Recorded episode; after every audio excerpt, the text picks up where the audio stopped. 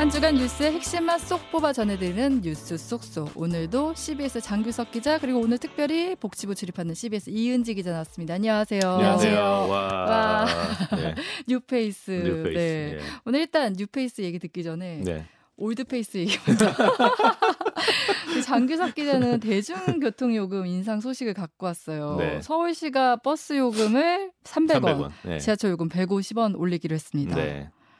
자, 제가 언제 이 말을 전해드린 적이 있습니다. 나의 해방일지라는 네. 드라마 얘기를 좀 했었는데 밝을 때 퇴근했는데 밤이다. 아, 저녁이 없다. 네, 이런 대사가 있는데 아, 이 얘기를 또 하게 되네요. 아. 네, 교통요금 인상이 됐는데 네.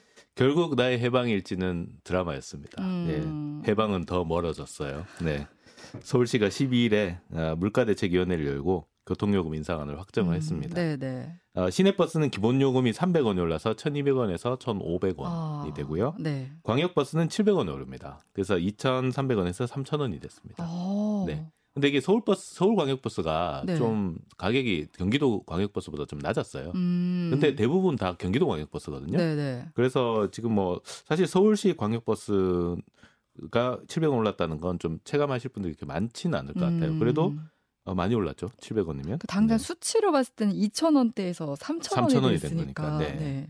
다음 달 12일부터 당장 적용이 됩니다. 음. 그다음에 지하철은 기본 요금이 150원 올랐습니다. 네. 예, 10월 7일부터 1,250원에서 1,400원이 되는데요. 네. 어, 함정은 1년 뒤에 또 150원 오른다는 겁니다. 아, 그리고 왜 이렇게 예. 자주 올리죠? 이게 원래 300원을 올려야 적자가 어느 정도 회복이 된다 네. 이랬는데 정부에서 이제 요금 인상 때문에 물가가 오를 게 걱정이 되니까 음. 어, 좀 낮춰라 했다가 그래서 상반기 하려던 걸 하반기로 미뤘고 그렇죠. 결국 하반기에도 어, 다 못 올리고 150원 올리고 대신에 이제 1년 뒤에 150원 올리고 아. 조산 못 사죠. 그쵸, 조산 못 사. 그쵸. 네, 네, 네. 조산 못 사인데 아무튼 그래서 2024년이 되면 1,550원이 음, 됩니다. 이거는 바뀌진 않는 거네요, 그러면. 네, 이거는 이제 정해진 거예요. 정해진 거고. 어, 그나마 이제 그때 이제 나의 해방일지 말씀드릴 때 거리 비례제 음. 얘기를 했었는데 거리 비례제는 안 하기로 했습니다. 네. 그러니까 거리가 늘어나면 돈을 더 내라. 음. 이건 안 합니다. 그래서 어, 그때 이제 오세훈 시장이 이제 서울로 출근하는 경기도민도 서울 시민이다. 음. 거리 비례제는 하지 마라 하면서 나의 해방일지 얘기를 했었어요. 네. 네. 그래서 일단 나의 해방일지 덕분인지 아무튼 거리 비례제는 일단 안 하고 음. 어 그래서 이제 요금이 뭐 따따블 뛰고 뭐 이런 경우는 이제 어, 않고. 어, 없어졌습니다. 네네. 이런 최악의 경우는 피했고요. 자, 근데 일단 이제 버스하고 지하철 환승하면 이 지하철은 150원 올렸지만 사실 버스하고 지하철을 같이 타는 분들은 거의 대부분도 어, 그렇죠. 그러면 네. 버스는 300원 올랐기 때문에 오른 요금이 적용이 돼요. 그러네요. 예, 그냥 300원 오른 겁니다. 어. 예, 지하철만 타는 분들은 몰라도 그렇죠. 버스하고 어 이제 지하철 같이 타면 300원이 올랐다 음. 이렇게 보시면 되고 네. 하루에 300원이 오르면 왕복 600원이 오르죠. 음. 한 20일 정도 출퇴근한다 그러면 한 12,000원 정도 교통비가 아, 더 나가게 네, 됩니다. 네. 네. 뭐저 같은 경우는 이제 광역버스를 타니까 예, 700원 올랐죠. 예. 그러면 1,400원, 얼마 더 내야 예. 되는 거예요, 한 달에? 28,000원. 예, 대략 한 3만 원 정도. 예. 꽤 크네요. 예, 오른 예. 정도 됩니다. 어, 근데 이제 나의 해방일지 보면 회식하다가 이 버스 시간 되면 이제 후다닥 나오죠. 예, 음. 후다닥 뛰어 나오는데 이거 이제 놓치면 큰일 납니다. 예. 이제 버스 놓치면 삼남매가 이 강남역에 모여서 택시를 타고 가는 장면이 나오는데 네. 어, 이제 택시 못 탑니다. 아. 네, 택시는 기본 요금이 4,800원이 됐고요. 밤 10시부터 할증이 시작됩니다. 아. 예. 10시가 넘으면 20% 할증이 되고요. 네네. 자정이 되면 40% 할증이 됩니다. 아. 네, 그렇기 때문에 어, 경기도 외곽에 살면서 서울에서 택시 탄다 절대 못 합니다 음, 이제. 빨리 예. 집에 가야겠네요. 예, 정말 무서운 얘기가 네. 됐죠. 그래서 이제 근데 그러면 이제 버스를 무조건 타고 가야 되는데 어 지하철도 지하철이나 버스 무조건 타야 되는데 음. 어 이것도 이제 가격이 올랐어요. 그럼, 네, 이제는 음. 피할 수가 없어요. 이제는 그냥 어쩔 수 없이 밤에 들어가야 되는 상황이 된 물가가. 올라서 이제 힘든데 네. 예, 어쩔 수 없이 이제 오른 요금 내고 음. 지하철 타고 버스 타고 예, 힘겨운 시즌이 올 것 같습니다. 음, 근데 이게 서울시만의 얘기는 아니라면서요. 네, 서울이 올리기만 기다리는 데가 많습니다. 네. 아. 지금 부산이 최대 400원, 아. 울산 250원, 네. 대구도 지금 교통비 인상 용역을 이제 시작했다고 합니다. 아, 이제 곧 있으면 전국에 교통비가 다 오를 것 같습니다. 그러네요. 네. 근데 이제 때문에 이제 이 노인 무임승차 문제가 또 음. 불거질 것 같아요. 특히나 이제 지하철이 있는 도시들, 서울, 경기, 그다음 인천, 부산, 대구, 광주 네. 이런 데는 정부가 이제 노인 무임승차분의 일부를 좀 내주라 음. 이런 요구를 한 11년째 하고 있습니다. 음. 이 도시들이. 근데 네. 지금 이제 어, 교통비가 확 오르니까 이제 이 부분에서 이제 무임승차를 갖다가 어떻게 좀 해결을 해달라 이런 음. 목소리가 더 커질 것 같고요. 네. 어, 그래서 이제 뭐 연령을 높이든가 음. 아니면은 뭐 술을 좀 내라 이런 목소리가 나올 것 같고요. 네, 네. 사실 이제 노인무 임승차도 저희들이 저번에 한번 다뤘잖아요. 그쵸. 어, 다뤘는데 이 사실은 노인 기초연금 제도가 시행되면서 네. 이거 이제 버스는 교통 수당 주던 것 폐지했기 때문에 어, 지하철도 폐지해야 된다 이런 목소리가 음. 있습니다. 그나마 지금은 이제 물가 상승률이 좀 둔화가 되면서 음. 이제 금리 동결을 좀 할 수 있는 명분이 생기는데 교통요금 인상되면 물가 상승률이 다시 높아지고 네. 이러면은 다시 금리 인상 압박이 커지게 됩니다. 음. 그렇게 되면 또 가계 기업 이자 부담이 커질 수 있고요. 음. 제 대출 금리, 예, 이자 이것도 좀 커지겠죠. 사실 정부가 최근에 라면값 내린다 네, 그래가지고 네. 밀가격 내렸는데 라면값도 내려라 이렇게 라면 업체들 압박해서 압박했죠. 네. 예, 봉지당 한 50원인가 어, 음. 내린 것 같아요. 근데 이거 기회로 이제 제, 제과업체 이런 데도 이제 과자 가격 이런 것도 좀 내려라 이런 음. 압박을 하고 있는 것 같은데 사실 그 라면 값 좀 내린다고 이게 물가 지수에 큰 영향을 미치지는 음. 않습니다. 네, 네. 이거 낮춰준다고 또 체감이 커져 네. 커지는 것도 아니고요. 그렇죠. 근데 교통요금은 이게 크단 말이에요. 음. 예, 일단 300원씩 오르기 때문에 그렇죠.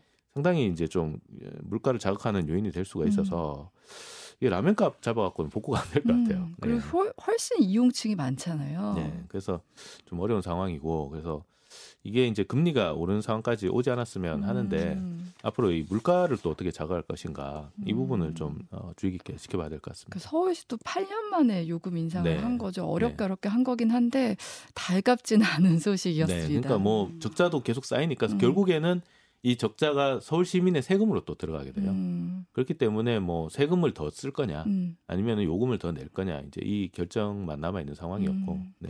이런 면에서는 정부가 아까 노인 무임승차 음. 문제 등에 대해서 좀 적극적으로 관여를 해야 될 것 같아요. 내년이 총선이라 아. 네, 쉽진 않을 것 같습니다. 네, 서울시 교통요금 얘기는 여기서 마무리하고 네. 이제 이번 주 우리 이은지 기자를 특별히 부른 이유가 보건복지노조 파업이 또 시작이 됐고 네. 또 오늘은 필수 의료 문제를 얘기를 해보려고 하는데 이제 복지부 출입하면서 이 부분의 문제점에 대해서 좀 많이 인식을 했잖아요. 어떻게 보고 있어요? 네, 일단 필수 의료라는 말의 개념부터 좀 확실히 해야 될 네네. 것 같은데요. 이 말이 사실 언론을 통해서 일반적으로 쓰인 지는 1, 2년 정도밖에 안 됐어요. 아, 또 영어로는 국내에서 쓰이는 의미랑 완전히 일치하는 표현도 없어요. 음. 그래서 예를 들어서 뭐 essential medical care 같은 문구를 구글링을 하면 네. 아마 기대하시는 내용들을 보기는 힘들 거예요. 어. 음. 그럼 이게 한국에선 어떤 뜻인가 하면 네네. 이제 이른바 내 외 산소라는 줄임말이 동의어로 자주 통용되고 있는데요. 네네. 내 과, 외과, 산부인과, 소아 청소년과를 말하는 어, 거예요. 네. 그러니까 쉽게 생각하면 국민의 생명과 직결되고 그쵸. 우리 일상과 가장 밀접한 진료 과목들이라. 할 수 있는데요. 네네. 이제 이와 대조되는 표현으로는 피안성이 있습니다. 피한성.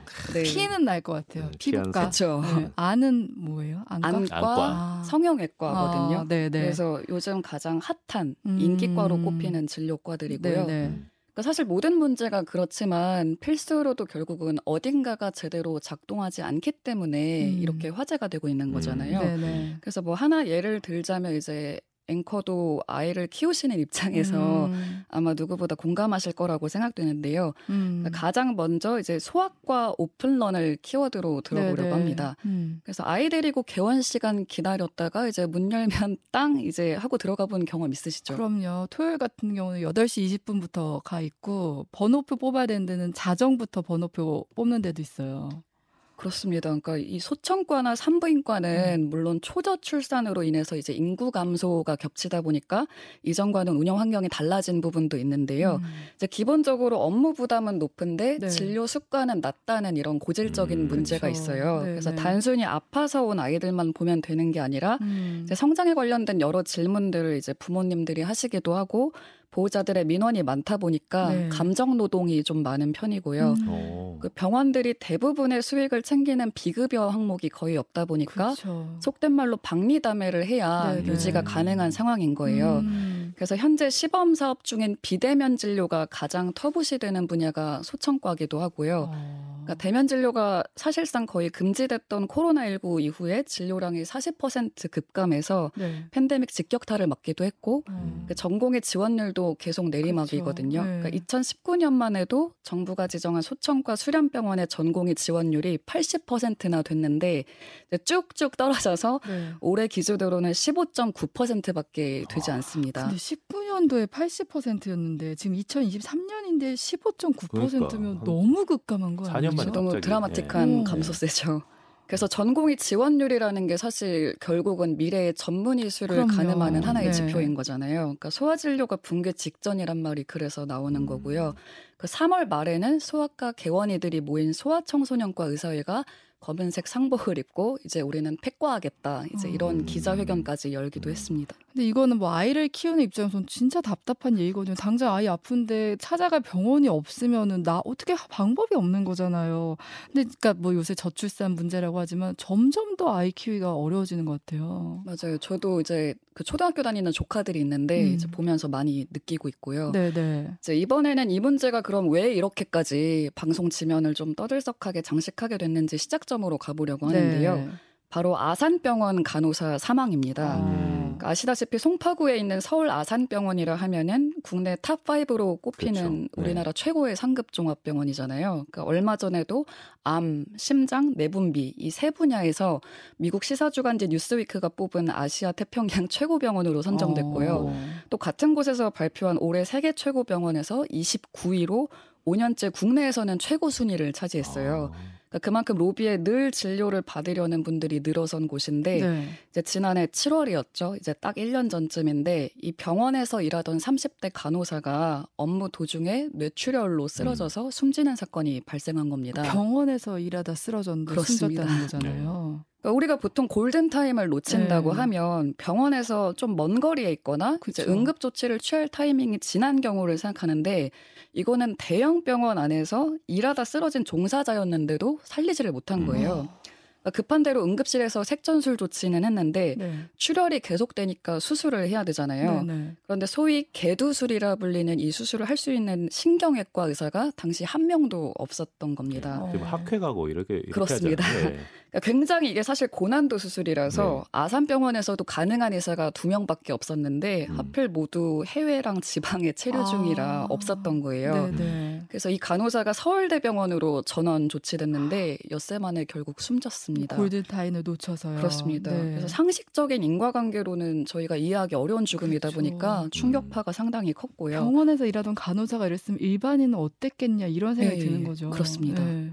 병원 그래서- 문턱에도 못 가보고 이제. 그렇죠. 네. 네. 그래서 이 일을 계기로 아, 필수 의료 문제가 이제 더 이상 남일이 아니구나 음. 이런 인식이 퍼지게 됐고요. 네네. 그러니까 아산병원에서 어떻게 이런 일이를 그쵸. 넘어서서 이제 역으로 아산병원이 이럴 정도면 그럼 강원이나 전남은 뭐 경북은 이제 이런 식의 질문을 던지게 된 거예요. 네, 네. 그래서 실제로 대한 뇌혈관 외과 학회에 따르면 이제 전국 85개 전공의 수련병원에서 100차례 이상 수술 경험이 있는 숙련된 네. 개두술 전문의가 130여 명밖에 안 되는 것으로 나타났는데요. 아. 이게 그러니까 산술적으로 따져 보면 네. 병원마다 두 명이 채 안 되는 거고 아. 그나마도 수도권에 치우쳐 있어서 지방 같은 경우는 전문 인력 부족이 더 심각한 상황입니다. 음, 그 드라마 슬기로운 의사생활의 그 구구주의 유일한 여자 멤버가 신경외과 부교수 나온 걸 기억하는데 그러니까 지금 이 현실을 보면 드라마는 진짜 드라마하고 되게 이상적이구나 네, 이런 생각이 그렇죠. 드네요. 네. 네. 정말 그런 생각이 들게 되는 것 같고요. 그러니까 전체 수는 계속 줄어드는데 이제 한 명의 의사가 24시간을 다 커버할 수는 없잖아요. 음. 그래서 어느덧 기피과가 되니까 전, 젊은 전공의들이 유입이 안 되고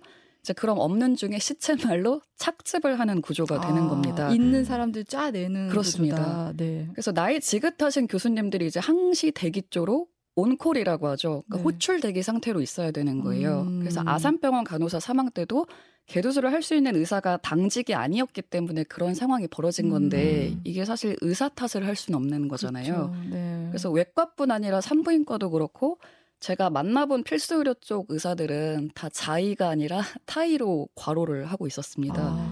그래서 2019년 당직실에서 과로사한 신영록 가천대 길병원 소청과 전, 전공의의 경우에도 이 쓰러지기 직전 주간 근무 시간이 113시간이었대요.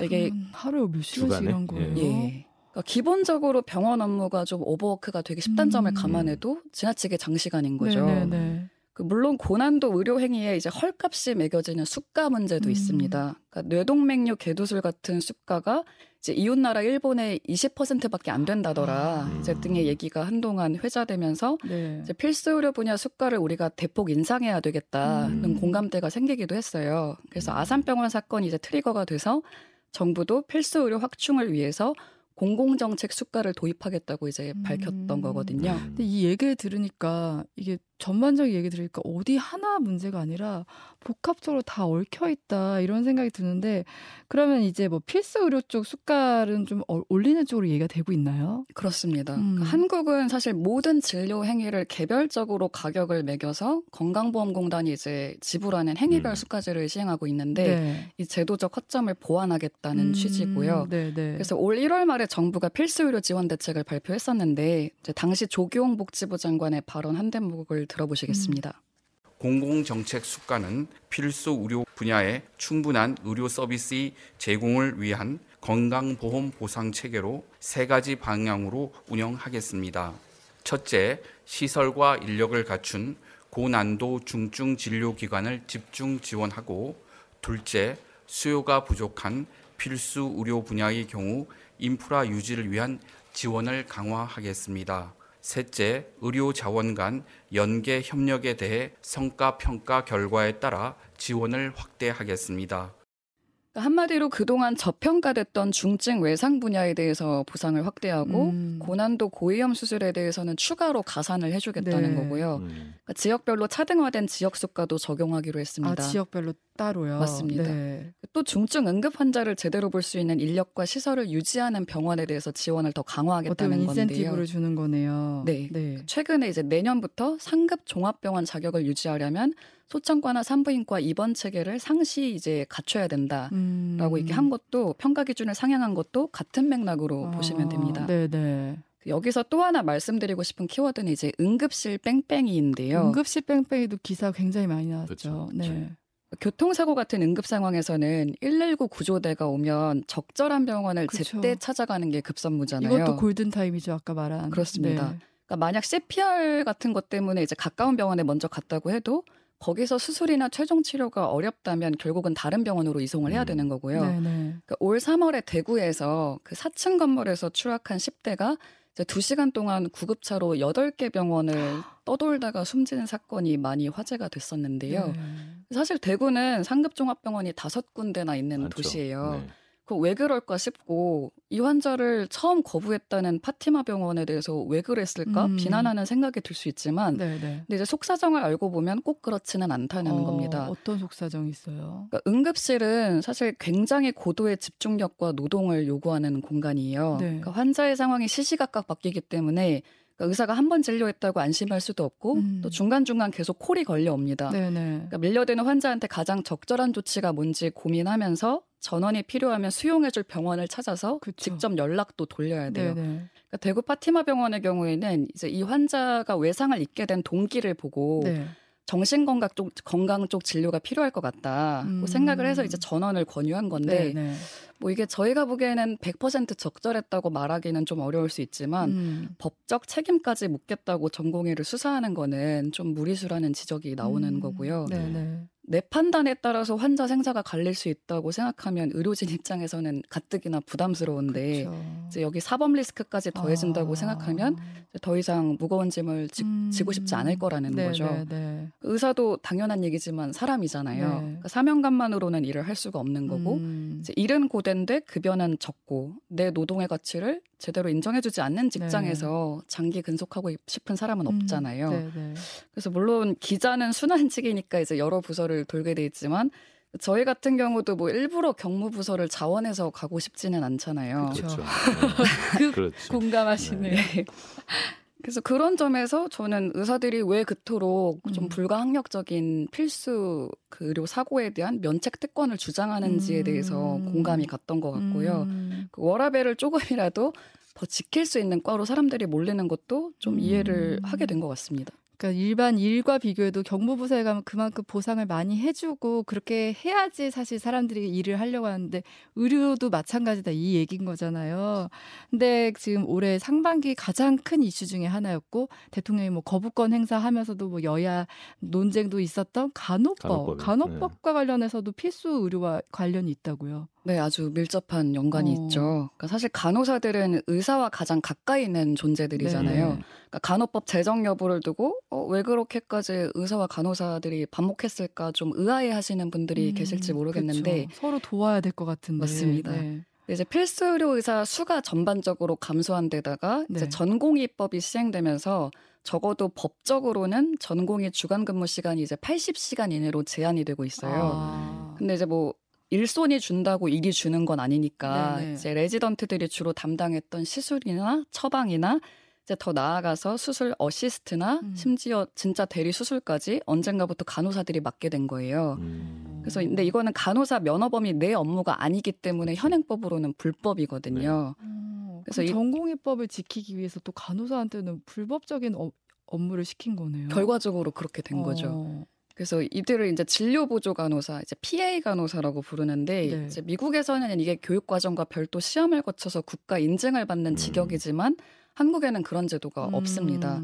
그래서 현장에서는 이 사람들이 없으면 일이 돌아가지 않는다는 얘기까지 어. 나오는데 네. 규모도 전국적으로 만여 명 이상 될 걸로 추정이 돼요. 아. 네. 근데 이제 간호협회 주장은 의사 수가 부족해서 우리가 법적 보호도 받지 못하면서 음. 이런 일까지 떠맡게 됐다. 네. 이렇게 얘기하는 거고 간호법 등을 통해서 이걸 좀 명확히 정리하려고 했던 겁니다. 음. 그래서 일단 필수 의료 대란이 일어난 기저에는 의사 수가 충분하지 않다는 음. 인식이 깔려 있는 거예요. 네네. 근데 이제 반면에 의사협회에서는 피해 문제를 공론화하는 것 자체를 꺼려하고 있고요. 어. 간호법은 간호사들만을 위한 법이라는 거부감도 강했습니다. 음. 또 초질관 필수 의료 문제는 의사 수만 늘리는 게 능사가 아니다. 이제 이런 아. 입장을 고수해 왔는데 네네. 이게 이제 의대 정원 확대가 필수 의료 확충의 근본적 해법이라고 주장해 온 간호협회나 보건의료 노조와는 확연히 구별되는 그러네요. 지점인 네네. 거죠. 그러니까 저희들이 그냥 생각을 해봐도 의사가 모자라면 의사를 많이. 뽑으면 되잖아요. 네네. 그리고 뭐 피한성으로 많이 간다, 내외 산소로 뭐 많이 안 간다 그러면 더 뽑아서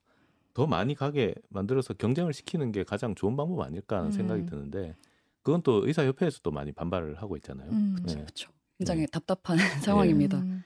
그래서 지난 13일부터 시작된 보건의료 노조 총파업의 요구 사항 중에 하나도 의사수 확충이거든요. 음. 보건의료 노조라는 보건의료 노조가. 거는 간호사들과 네, 맞습니다. 또그 요양보호사들 이런 예. 분들이 그러니까 의사 단체가 아니잖아요. 그렇죠. 이제 의사를 제외한 다양한 보건의료 직역들이 이제 음. 소속돼 있는 노조인데 네.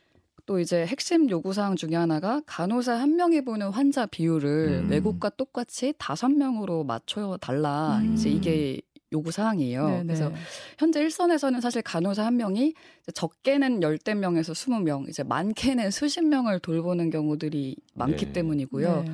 사실 이제 코로나 때부터 누적된 피로도 굉장히 큰 음, 상황입니다. 그쵸. 음. 네. 그래서 이제 이 보건의료 노조 파업 규모가 지금 4만 5천 이상이 되다 보니까 현재 이제 응급 의료나 수술에 이제 실제로 차질이 빚어지고 있는 상황이죠. 음. 그래서 환자분들이 겪으시는 불편이 분명히 있는 상태인데 이제 다만 제가 이제 출입 기자로서 이제 필수 의료 문제를 지켜보면서 새삼 느낀 거는 네. 이제 환자를 보는 의료진이 지속 가능한 환경에서 일해야 음. 이제 우리 환자들도 음. 이제 안정적인 의료 음. 서비스를 제공받을 수 있다는 그런 음. 예, 간단한 진실이 아닐까 어, 예, 생각해 보게 됩니다. 뭐 의사의 선의에만 기댈 수 없고 음. 현실적으로 유인할 수 있는 실제적인 대책이 필요하지 않을까 이런 생각이 들었습니다. 그렇습니다. 지금까지 뉴스 속속 CBS 장규석 기자, 이은지 기자였습니다. 고맙습니다. 네, 고맙습니다. 감사합니다.